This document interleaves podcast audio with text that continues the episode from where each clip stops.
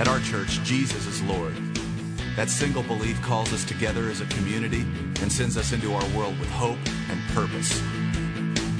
At our church, your past will never define your future. There's always redemption, which means there's always a brighter day. At our church, we don't think we're better than any other church out there. We're just doing our best to become our best. At our church, we want you to believe in God, but we also want you to know that God believes in you. We are not against people who don't attend church anywhere. Instead, we pursue them with love, the very same love that's pursuing us. At our church, we're learning to serve God with all our hearts, and we're learning to worship Him with all our lives. And if you're looking for the perfect church, we're not it. At our church, we will make mistakes, but we will choose to grow from them. At our church, we're part of a global community that's knit together by the resurrection of Jesus. And by the way, at our church, we believe that really happened too. At our church, we will engage with people who are in real need because we are the hands and the feet of Christ. And finally, we need you to hear this loud and clear. At our church, it's not really our church at all. It's His. And we live and move and breathe in His church for His glory and His fame, not ours. So here's the invitation. You're invited to jump in with your whole heart at your own pace and to experience the life that awaits you in Christ. Friends, this is going to be good. Welcome to our church. Good morning, good morning, good morning, BCC family, FCC family. Hopefully you are well and uh, you are staying dry and warm as the snow is falling outside of here at First Christian Church. Uh, glad we got here safely and we're praying we get home safely as well for those of us who are here making sure all this happens this morning. Uh, we want to make sure that you uh, know that we're in a new series entitled Where's the Love? So we're going to be talking about that this month, but we're not going to leave the last series in the past, which was the power of words. If you had a word uh, for the year that really God gave you and you were able to write it down or paint it, you join us in the paint night, continue to process that word, to live that word out, whatever it may be. For my word is coalesce, to take the parts and bring together as a whole. So I want to see how God's going to do that throughout my life this year uh, in 2021, which is going to be a good year. We'll make the most of it. That's uh, for sure. Also want to recognize that this is Black History Month, and so we, I'm thankful for everybody, every pastor, every person that made it possible for a person like me, a guy with my background, my ethnic background, my skin tone, to be able to be able to to preach a message, to have a combination church, to have being an interracial marriage, all those things that benefit me for those who laid the way for me uh, years and years uh, ago, from the civil rights movement all the way on. So we celebrate those, highlight those in African American uh, culture and background and history, especially in the, the church world. So I just say thank you for that and continue to, to study and learn about not just black history, but American history as we continue to unify in our country, which is definitely needed. We're going to move into a time of worship, but before we do that, one last thing, make sure that you share right there. See, that's probably going to be doubled. The image probably to be doubled over a bunch of times, but share this. If you're on Facebook, share it. If you're on YouTube, you can also share as well. If you're on your phone, if you're watching it through uh, Fire Stick or Apple TV, uh, you, there's, there's a way to share. Engage. We love the engagement we had last week, able to interact with everybody. That was awesome. Please keep doing that. Leave comments, encouraging comments, agreeing comments, leave questions, uh, scripture verse Everybody's kind of in this together to learn from each other, to lean on each other. If you're an amener in person, be an amener in the, in the chat box. That would be great. Uh, so make sure you share on your Facebook page or on your, your timeline uh, that you're here in church and you're going to hear a great message as we talk about where's the love. As we move into that, we do want to engage in worship, to take this opportunity to engage in song and worship. And again, though these songs have been played throughout these last five, six, for some of us, eight months, they're still songs of worship that connect us to God. That we don't just sing empty words. To say it again, God does not want empty words. He wants words that are from our heart, spirit and truth, not just mindless singing a word. So anytime we go into engage, make sure you do that mind and heart and spirit and truth. So I'm going to pray for us this morning and then we're going to engage in this time of worship together. So let's pray. God, we come before you now, recognize you as God, knowing that you are the God that makes everything happen. You are the God that's in control. And we say thank you and we recognize that, Lord. And God, as we are two churches in one location via the camera, via the screen, we come together saying, you are Lord. And we want to recognize that in the song that we sing, in the worship that we engage in. If we sing it to ourselves, we sing it within our spirit, or we're at home singing out loud as a family or by ourselves, let us sing these words not as empty words, not as words just from memory, but words to express our love for you and your love for us. You're a great God. Lord, we do lift up those who are in need of prayer, Lord, from the kids in our homes to our own personal health, to finances, to those who seem um, to be lost, to be isolated, that need an extra portion of your favor on their life, Lord. We pray for that, Lord, that you would rain down, you would come, you would draw near, you would bring what is needed within those families, within those lives. Your Holy Spirit would come. We give this time to you. There's all these things in Jesus' precious name. Amen and amen.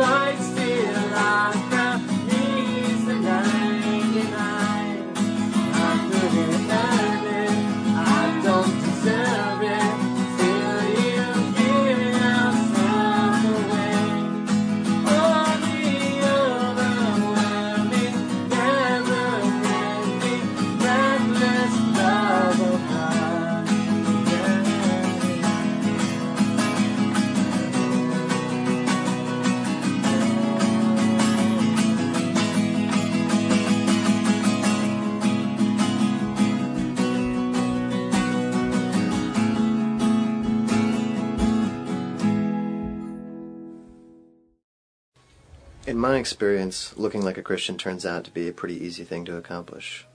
It takes a while to get the hang of, but after a while, it's honestly just like second nature. There's a, a, a litany of sorts, a, a, way to talk, a way to dress, uh, which books to read, which issues to care about. I mean, there are even quite a few varieties to choose from.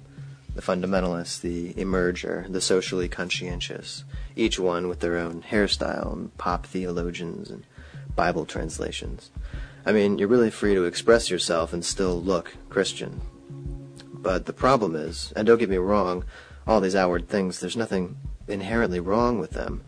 I mean, feel free to support your local discount Christian bookstore, but the problem is that all these things can so exteriorize our faith that we forget what's happening inside us. Our faith becomes so carefully groomed and stylized that we let those outward things, the politics and the, the book of the week and the newest cause or the latest, greatest worship album.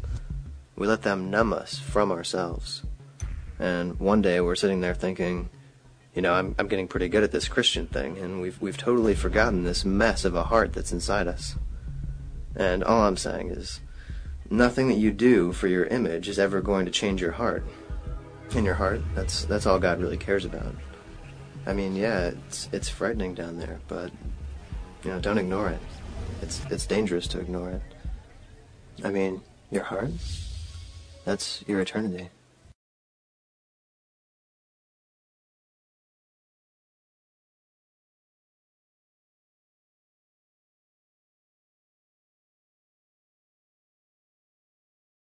God's love for us seems reckless at times. Like, why would He even love us the way He does?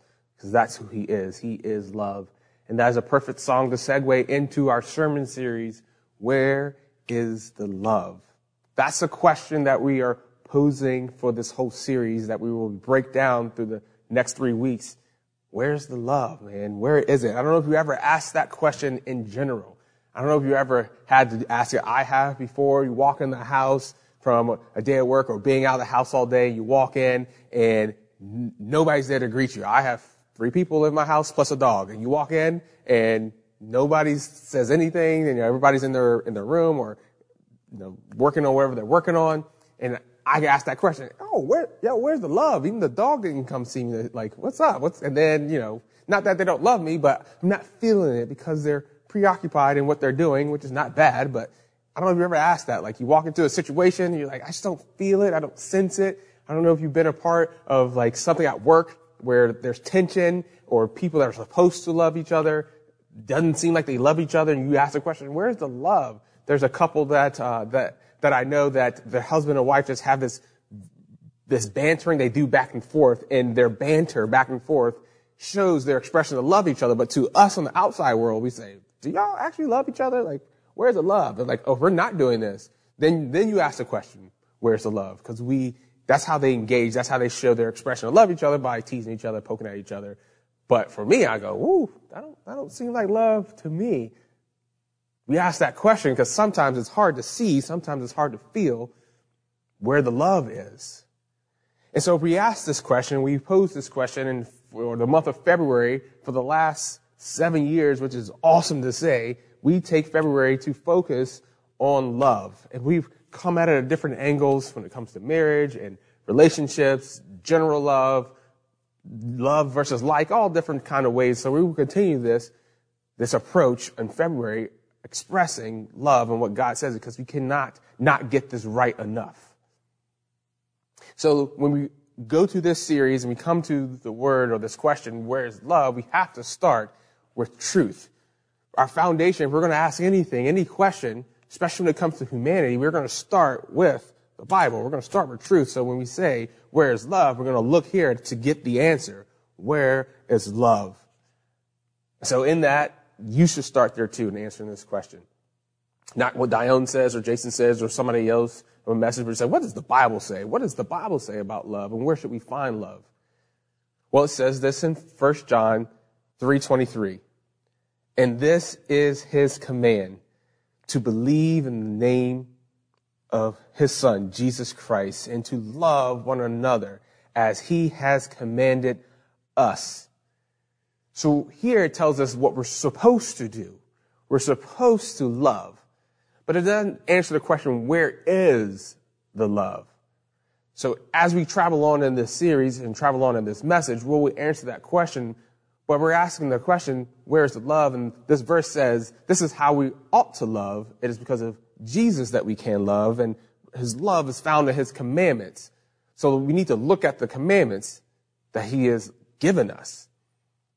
So our key verse, our key text is going to be in the book of Romans, Romans 13. And Romans 13 comes after Romans 12 because that's how numbers work. And Romans 12 is my favorite chapter in Romans. It is my favorite chapter. If you want to know how to love somebody, how to live with other people and express that love and, and how that works, Romans 12. Romans 12. But we're not going to preach on that. We're going to talk about Romans 13. So Romans 13 verses 8, 9, and 10 says this. I'm going to read it from the Bible. I have it here on the paper, but I'm going to actually read it straight from the text. It says this. Let no debt remain outstanding except the continuing debt to love one another. For whoever loves others has fulfilled the law. The commandments, you shall not commit adultery. You shall not murder. You shall not steal. You shall not covet. And what other commandments, whatever other commands where there may be, are summed up in this one command. Love your neighbor as yourself. Verse 10, love does no harm to a neighbor. Therefore, love is the fulfillment of the law. See, we ask this question, where's the love? Because the only thing that we are owed, the only thing that we are supposed to do, the only debt that we have to one another is one thing. The New Living Translation says it like this. I love it how it puts verse 8 and 10. It says, owe nothing to anyone. All right, we'll stop there. You put the camera back on me. The, uh, the owe nothing to anyone. All right. Now, when you read that, you read that little phrase, owe nothing to anyone. You can try to read it like in this stance, like, I don't owe no, nothing to nobody. I don't owe anybody an explanation. I don't owe anybody. That's not the attitude of what Paul is saying here. Paul is saying, hey, when it comes to owe, you owe, owe live a life where you owe nothing to anybody. Don't be in debt to anyone. You want to be the lender and not the borrower. So you are to work, live your life and work your life to be getting a stance with any human being where you owe them nothing. All right. So it's not like, I don't owe you nothing. You're, the, you're not the boss of me. Like you can't judge me. No, that's, that's, that's, that's, that's childish. That's not what Paul is saying here. Paul's not saying that. He's saying, hey, you have to live your life not owing anything to anyone. But he goes on, says, except for the obligation to love one another. If you love your neighbor, you will fulfill the requirements of the, of God's law. Verse 10, love does not, sorry, love does no wrong to others. So love fulfills the requirement of God's law. Yo, this right here says that the only thing that we are in debt to one another with the only thing that we owe one another, the only thing to every single person, to the seven point something plus billion people in this world, the only thing we owe each other is love. That should rock your world. That should make you go, whoa, whoa. The only thing I owe you, the only thing you owe me is love. The only thing that I'm indebted to everyone, from the person I love the most, which is my wife, to the person that I don't like, which I don't know who that is, but the, the person that doesn't like me, I owe them love. And you can say, well, Pastor Dion, that person or this person, and God's just like, I don't care about how you feel. This is not about feelings. This is about action, what you're supposed to do. And that is that you owe love to everyone. And everyone owes you love. That is what you're in debt to. That is what we're indebted to. That is what was owed. I love when I was a kid when my mom, the, the, the person I loved to owe money to was my mom. Not owe money to, but, but lend money to was my mom. This is why. When I was a teenager, my mom still is this way. My mom is, sets the best example of paying her debts, of owing nobody anything. She, she, she lives that, right? So when I was a teenager, those few times my mom would say, Hey, Dion, do you have a $20 bill? I don't have any cash. I need some cash. Do you have it? I loved lending money to my mom because my mom would not just repay me. She would like use the 20 and let's say she used $12 of it. She would give me $8 plus the $20 she gave me. She's like, if I gave, you gave me 20, I'm going to give you 20 and I'm giving you the change. I loved it. I was like making money on top of my money. I was like, mom, anytime you need some money from me, let me know because I know how you do this. You, you, you borrow, you give back what you borrowed plus whatever you didn't use. I love that. That is how we should approach it with love. See, when it comes to love, you're supposed to give the love and then anything left over, you say, that's fine. That doesn't matter. I want to give that back to you. I want to give you that kind of love that I'm supposed to give. Not the love that I want to give you, but the love that you're supposed to get from me. And that is what God is saying here. That's what Paul is saying here in Romans 13. That we owe each other love. We can't get around it. We should expect it. So if I lend you something, if I borrow, you borrow something from me, if I loan you something, you are now in debt to that loan. You are in debt to that. And so I have an expectation. It's not wrong of me to have an expectation of you owing that back to me. It could be you borrowed a piece of equipment, you borrowed some money, you even borrowed some time, you exchanged favors. There's nothing wrong. There's nothing wrong with my expectation to have that come back to me. So you're not wrong in asking the question, where's the love? Because that is the only thing that is indebted to you. That is the only thing God has called every human being in this world is to love because of who he is. And we are made in his image. So if we're made in his likeness, made in his image, and God is love, then we are to be loving and doing love. So that is why we ask the question because sometimes, a lot of times, most of the times we get that wrong. And so we ask the question, where's the love? The only thing I'm expecting from any person, because you're a person, because you're a human being, is love. But why do we get that wrong? And the next question is, why is this so important? Why is love so important? We go back to our text, Romans 13:10 says this, love does no wrong to others. So love fulfills the requirement of God's law. Love fulfills the requirement of God's law.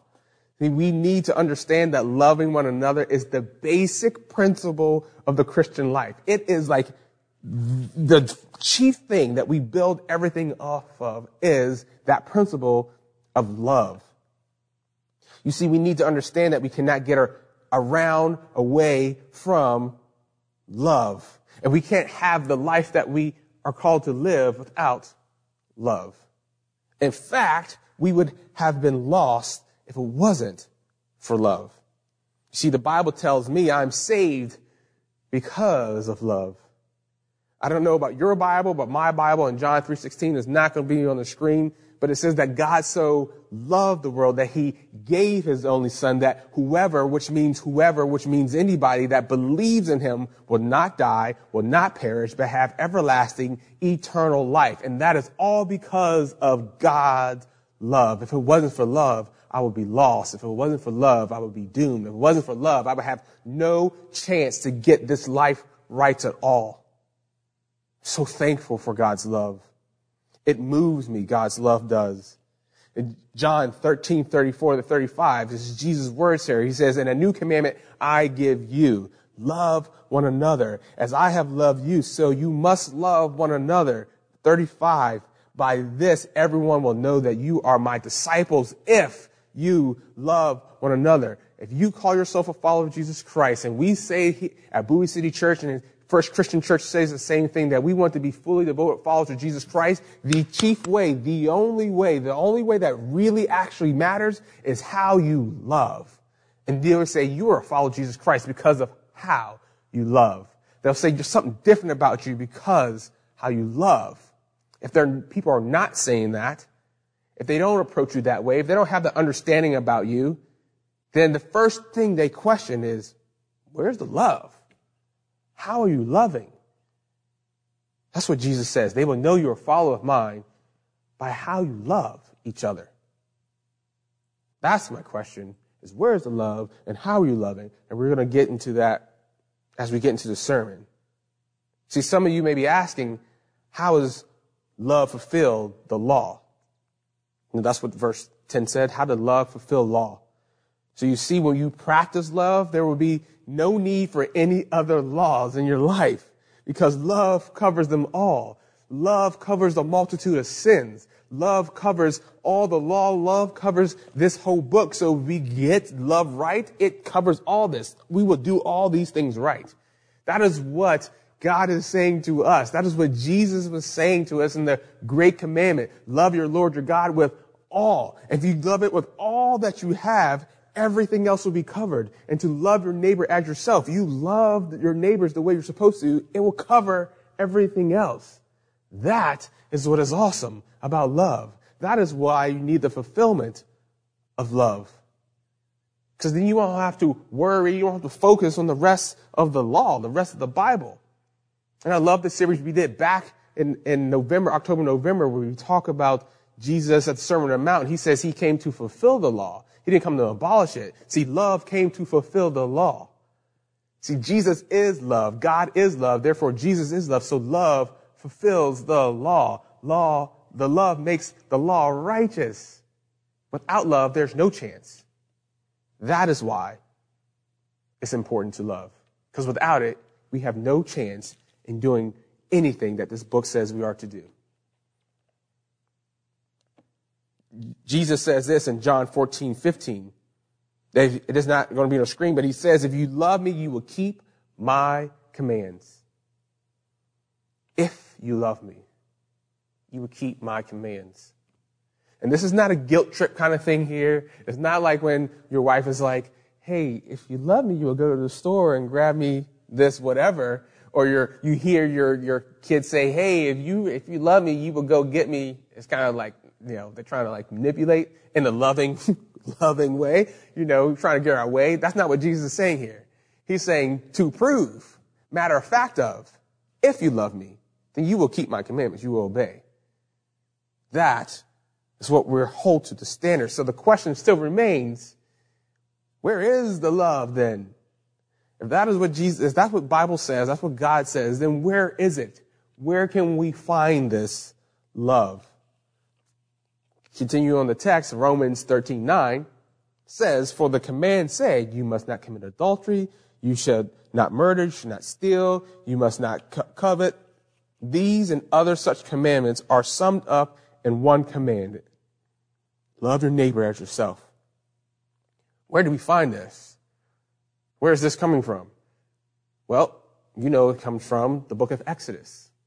See, God gave this to Moses in Exodus 20. It's not going to be on your screen, but if you want to go to Exodus 20, I encourage you to read it. That is where the Ten Commandments first laid out. Exodus chapter 20. Whole leading out of Egypt and going into the wilderness, and he goes up Mount Sinai, and God gives Abraham, I'm sorry, gives Moses the Ten Commandments. And so this is what it says, Exodus 20, verse 3, 4, 7, and 8. Says, You shall love your Lord your God, you shall not make any other idols before you. You shall not take the Lord's name in vain. and that you should remember the Sabbath and keep it holy. Those four commandments, the first four commandments, that right there is vertical love. Vertical up and down is from you to God. This is not God to you. This is how we are to love God. Is those four commandments. If we get those four commandments right, we will be in perfect love with God. If we love Him the way He's called us to, have no other God before, we keep Him first in everything. We don't make anything else a God. We don't take His name in vain and not just simply saying a curse word, but in all the other ways that you can take the Lord's name in vain. And that we remember the Sabbath and keep it holy. And this is a little rabbit trail, it's not my notes, but I think the fourth one is probably one of the chief ones, I will speak for my own life, that, that gets easily cut out. That easily that I don't respect the Sabbath. I don't rest the way I do. I find myself tinkering with work stuff at some times. I find myself not at peace in my mind and my heart because I'm thinking about work, I'm thinking about ministry, I'm thinking about, and God says, I rested on the seventh day and I'm God. Who are you, Dion?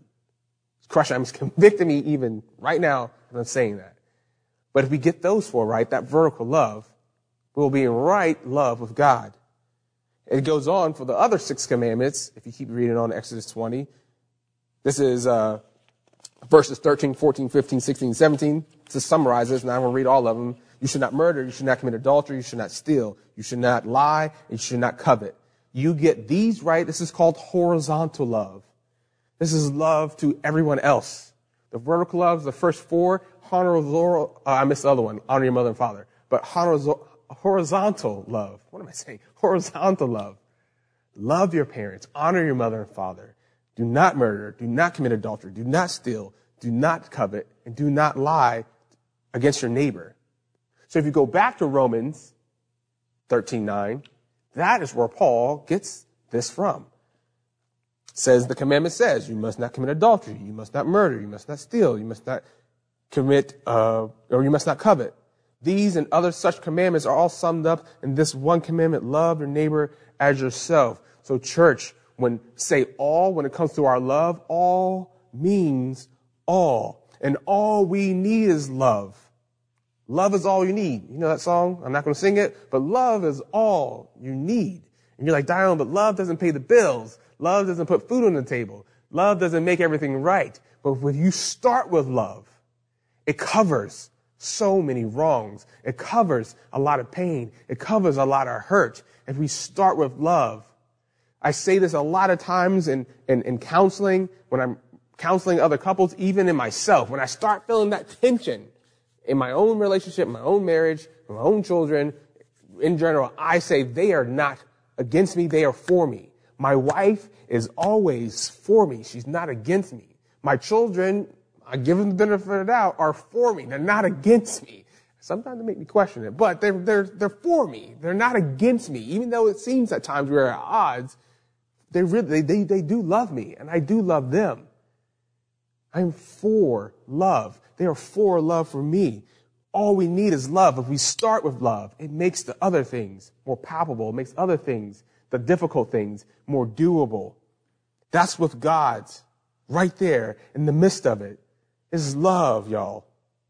And we have to understand this. This is where we trip up. This is where it gets hard because it's God's love that we're called to, not man's love, not woman's love, not the love that you feel, not the love society says you have, not love that you've seen before. It must start with God's love. It must start with that kind of true love, that perfect love, that love that surpasses all understanding, that love that brings peace, that love that brings joy, that love that is patient, that love that is kind, that love that keeps no records of wrong, that love that does not boast, that love that always protects, that love that always hopes, that love that always preserves. That kind of love is what the Bible talks about, not man-made love, because that love will fail time and time again. That love that you feel inside will lead you astray if it's not anchored in truth, it's not anchored in what God says. That's the love he's talking about. That is where love is found. In God. And not outside of that. Not a twisted, perverted, I think, I feel. That is not love. And I understand love is a huge concept and we're trying to make sense of it in our fallen and broken world and broken lives. But if you don't start here and hold to it, you will find yourself astray. And you'll find yourself having a perverted version of what we think is love and why we will continue to ask the question, where is the love? We can't get around it. You see, with God's love, you can't get under it. See, God's love, you can't get over it. See, that kind of God's love, you can't maneuver around it. It is the center of what we're supposed to be doing. And if you go outside of God's love, you're outside of the law and you need the love to cover and fulfill the law. And that is why all the commandments hang on these two things, which is talking about loving God and loving others. You see, God loved the world so much that he hung all of my sins on Jesus on a cross. See, God loved the world so much that he hung all the broken laws that I had broken on the cross, on Jesus. What are you saying, Dion? If, if you turn to, if you look at Colossians 2.14, this verse is awesome. It says, having counseled the charges of my legal indebtedness, which stood against us and condemned us, he takes it and taking it away, nailing it to the cross. See, the cross is where you find love.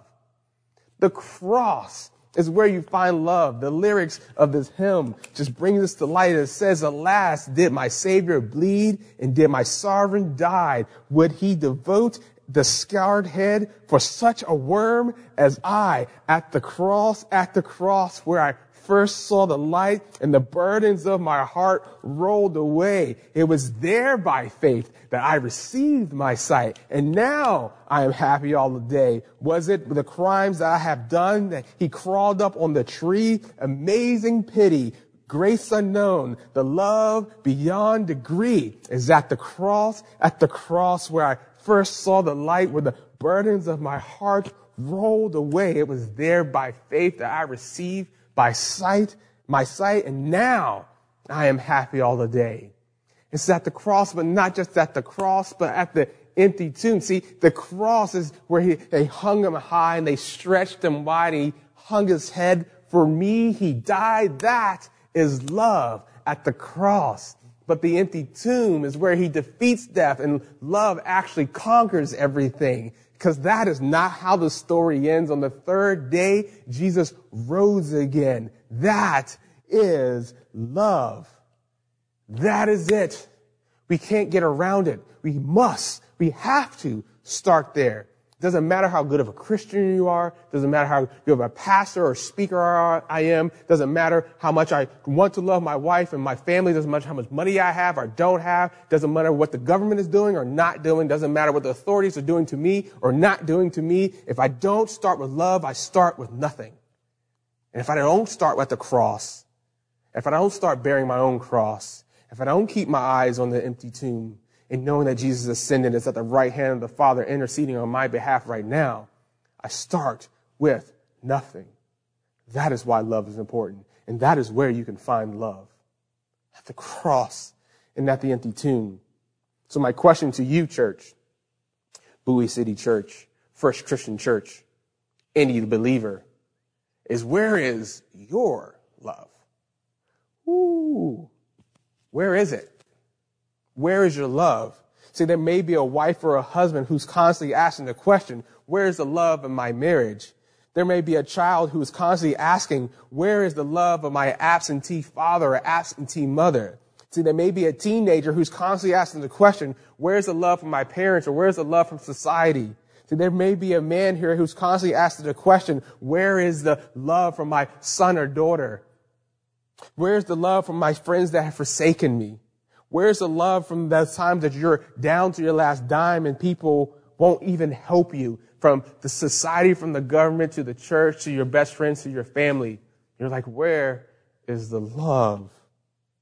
In this series, we're going to preach and teach through where you should find love, where it should be applied. The two chief places that you should find love that God has instituted. This is where you find love. Right here. We're going to, the next three, next three sermons are going to be based on where you should find love. applying it from the truth. And the place you should find it is in the church and in the family. And within the family, especially in marriage. That's the first, that's the first family is marriage. Adam and Eve, first family. So in the church, in the family, and especially in marriage. So those are the three sermons we're going to preach on when it comes to going through the rest of the series. And you may not know this. This is a refresher for some of those from Bowie City Church, but that right there, the family and the church, is us as a church. Our church logo speaks about this, and that's what we're going to teach and preach through. Not that this is a Bowie City Church thing, because we know we are a partnership with, with First Christian, but this is truth. This is who we are as the identity of us as a church. So if you take our logo, if you look at our logo, you have a red box and you have a yellow box. And let's talk about that red box. That red box is the love of the family. And if you see in our logo that the love of the family, the box is open. It is open for a reason. And we're going to talk and preach through what the love of the family is supposed to look like. How it's supposed to operate. And we're going to do a whole sermon on marriage love and how that's supposed to look like. How's that supposed to operate? But there's a reason why it's open. When you go to that yellow box, that is the love or the hope of the church. See, the church is the light of the world and light in the dark places makes you feel the sense of hope, which makes you feel possible to even love or receive love. And there's a reason why that box is closed. Because we know that God has instituted the church and we cannot go change church, cannot go change truth. We can't change it. But what we can do is make that box larger and grow that box as the church should grow. But there's a reason why it is a closed box. Not that we're not exclusive, we're inclusive. We want to bring everybody in, but we know that the truth cannot be changed, and so that box is closed. But as you see, the only way that you can make the color orange is by bringing the red and yellow together. And we call ourselves an orange church because orange means hope. Orange means vibrant. Orange, orange means unity. There's all these different words that come with the word or the color orange. That's not possible without red and yellow. For us as a church, we says it is not possible for us to live the way God has called us to live if you don't bring the family, the love of the family, and the light of the church together to bring something unique, to bring something different that you can't make any other way. So we are Orange Church. And First Christian is an Orange Church. We just, they didn't know it. We just told them we just put the colors together. They're like, yeah, that's us too. Yeah, we know. That's why we're together. That's why we're like, we can run with this church. We can operate with this. We're in the same heartbeat of that because we understand that it takes the love of the family and the love of the church, the light of the church to be different, to set a different tone. So we preach and teach through that for the rest of this series. But as we end this, to put a stamp on this message, you can turn to the book of Isaiah. If you need to understand that Jesus, I know we're moving to Easter, and I'm already excited. Easter is the earliest year, so we're, we're, we're less than eight weeks away from Easter. I'm not going to preach an Easter message, but Isaiah 53 is the prophecy of who Jesus is. And so as I express that love is found through Jesus, love is found at the cross, love is found at the empty tomb, love is found in God's word. Hear these words as I read them out to you. If you want to turn there, it's going to be on your screen, but Isaiah 53 says this, who has believed our message and to whom who is the arm of the Lord had been revealed. He grew up before him like a tender, tender shoot and like a root out of the dry ground. He had no beauty or majesty to attach, attract us to him. Nothing in his appearance that we should desire him. Church, that is love. See, he, he was despised and rejected by mankind, and man was suffering and familiar with pain. Like one from whom people hid their faces, he was despised, and we held him to low esteem. Church, that is love that Jesus says, I will hold myself, I will humble myself, even though these people are rejecting me. That is love. Verse 4, so surely he took up our pain and he bore our suffering. We consider him punished by God, stricken by him and afflicted. Church, that is love that he took our pain and he bore our suffering and he considered punished by God. He did that for us. That's love. Verse five, but he was pierced for our transgressions. He was crushed for our iniquities, and the punishment that brought us peace was laid upon him. And by his wounds, by his stripes, we are healed. Church, that is love. He took on the punishment that was due to us, that brought us peace. That is love. Verse 6, and we all like sheep have gone astray, each have turned to our own way. The Lord has laid upon him the iniquities of us all. Church, that is love. We've turned our backs on Jesus. We have done anything we wanted to do. We have spit in his face. We have made him to be a liar, but he still chose us, still chose the cross, still chose to bear our iniquities. That's love. Verse 7. He was oppressed and afflicted, yet he did not open his mouth. He was led like a lamb to the slaughter. He was a sheep before the shears is silent, yet he did not open his mouth. He did not try to talk his way out of the punishment that was upon him because of our own doing. Church, that is love. Verse 8, he was oppressed in judgment and he was taken away. Yet who of his generation protested? He was cut off from the land of the living. For the transgressions of my people, he was punished. Nobody protested for Jesus. Nobody. Jesus did not try to wiggle his way out of this at all. He was cut off from the land of the living. And he died for the, the punishment, the transgression of us.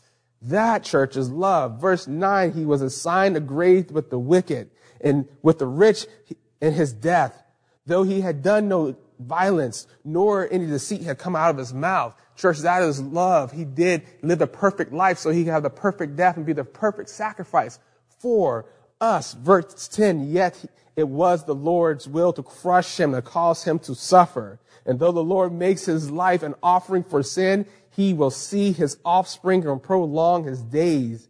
And he, and the will of the Lord will prosper in his hands, church. That is love. We will prosper because of Jesus. We will see heaven one day. We are made righteous because of the sacrifice he made. That is love. Verse 11, after he had suffered, he will see the light of life and be satisfied. And by his, his knowledge, my righteous servant will be justified many and he will bear their iniquities. Church, that is love. His sacrifice satisfies. Do we understand that who Jesus did for us? That is love. And verse 12 says, therefore I give my portion among the great and he will divide the spoils with the strong because he poured out his life unto death. He was numbered with the transgressors. Therefore he bore the sins of many and made intercession for the transgressors. That is me. I'm a transgressor. That is me. I'm in need of love. That is me. I'm in need of Jesus. I am the chief sinner. And we can go toe to toe, blow for blow, saying what we've done wrong. And I say, I have wrong. One wrong makes me not right with God. And Jesus says, Dion, I will die for you. Dion, I will give you that love. Dion, I know what you thought about. I know what you sought. I will give you what you needed. My sacrifice, my blood, my love covers a multitude of sin. That is love. So we ask the question, where is love? And love is in Jesus. You can't get around it. That is the hope that you have to hold on to, regardless of how you feel, regardless of what society or what your home says or what technology says. It does not, that is not the truth. The truth is that God loves you and he died for you. And if you want to find that true sense of love, you need to give your life fully to Jesus and let him live through every aspect of your life. And just because you find love in Christ does not mean life will get easy. Jesus says, facts, uh, in this world you will have trouble. If Jesus had trouble, guess what? We're going to have trouble. But he loved us so much that he gives us hope. And he says, if you get this love right between me and you, you get this love right between you and God, and you get this love right between you and other people, watch what I do. Let us pray. God, I thank you. I thank you, Lord, for how much you love us. That's that reckless love that you have for us. It's not reckless, but it seems so. Why would you love creation, man, such a way when they do you wrong? When I've done so wrong? and my thoughts and my actions and my nonchalantness towards life, towards others, to writing people off, to saying they don't deserve. And you're, saying, who are you, Dion? Who are you, so and so? God, may we get this love right. Jesus, thank you for being the example of love. Holy Spirit, thank you for letting it be impossible for us to be even have the capability to even fulfill love the way you've called us to. Let us be a church, let us be people that seek love, that start there, that ends there, that keeps pointing people there. And not man-made love, but the love of the Father and the love of the Son and the love of the Holy Spirit. Let this month of love that we get to focus on be the springboard to loving others like we love ourselves. And that we will love God with all that we are, with all that we have, and that is all that was in us. Let it start today that we love the way you've called us to love. We ask all these things in Jesus' name. Amen and amen. We're now going to take, have, give you opportunity to continue in your worship and your tithes are offering. We're going to watch uh, a video and then I'll come back and do a little explanation. Watch this.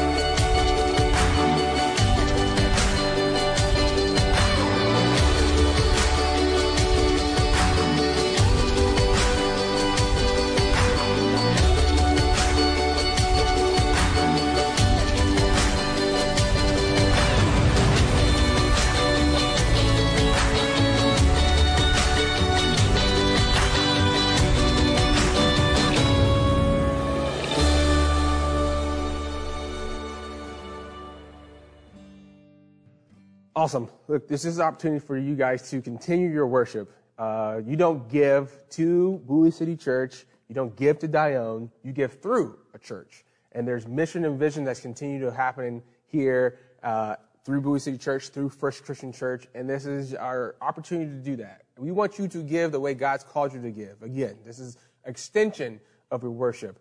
And so know that when you do give, for us at Bowie City Church, we take 30% of every dollar and we set it aside to go to missions, to go to kingdom, to create margin to do what God's called us to do. So you're not giving, again, to me. You're giving to God through the church.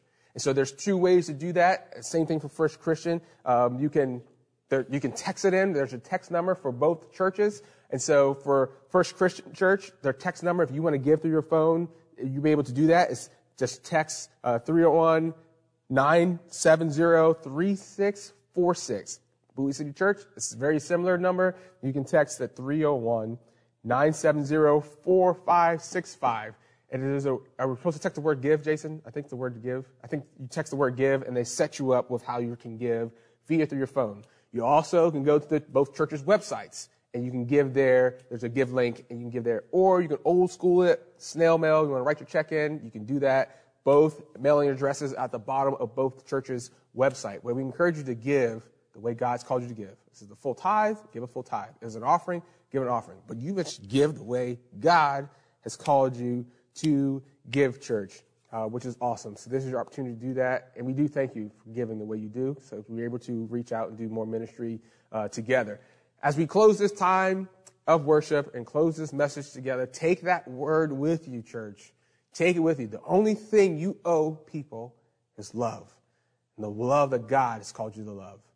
So we're going to close in this time of worship, uh, and then uh, we're, we'll end our service. Normally, the questions that have been asked uh, before we go to worship. Are we doing our, our couples uh, Thanksgiving, uh, Thanksgiving, our Valentine's Day couples uh, dinner. No, we're not going to be able to do that. Hopefully, we can do something in the sort in the in the spring towards the summer, but we will not be able to have our couples Valentine's Day dinner that we've had the last three years. Uh, so enjoy the time with your family. Uh, Super Bowl and all that, that's today. Enjoy the time, enjoy the weather, stay safe, close in worship, and know how much God loves us. And I love you, church. We'll see you next week.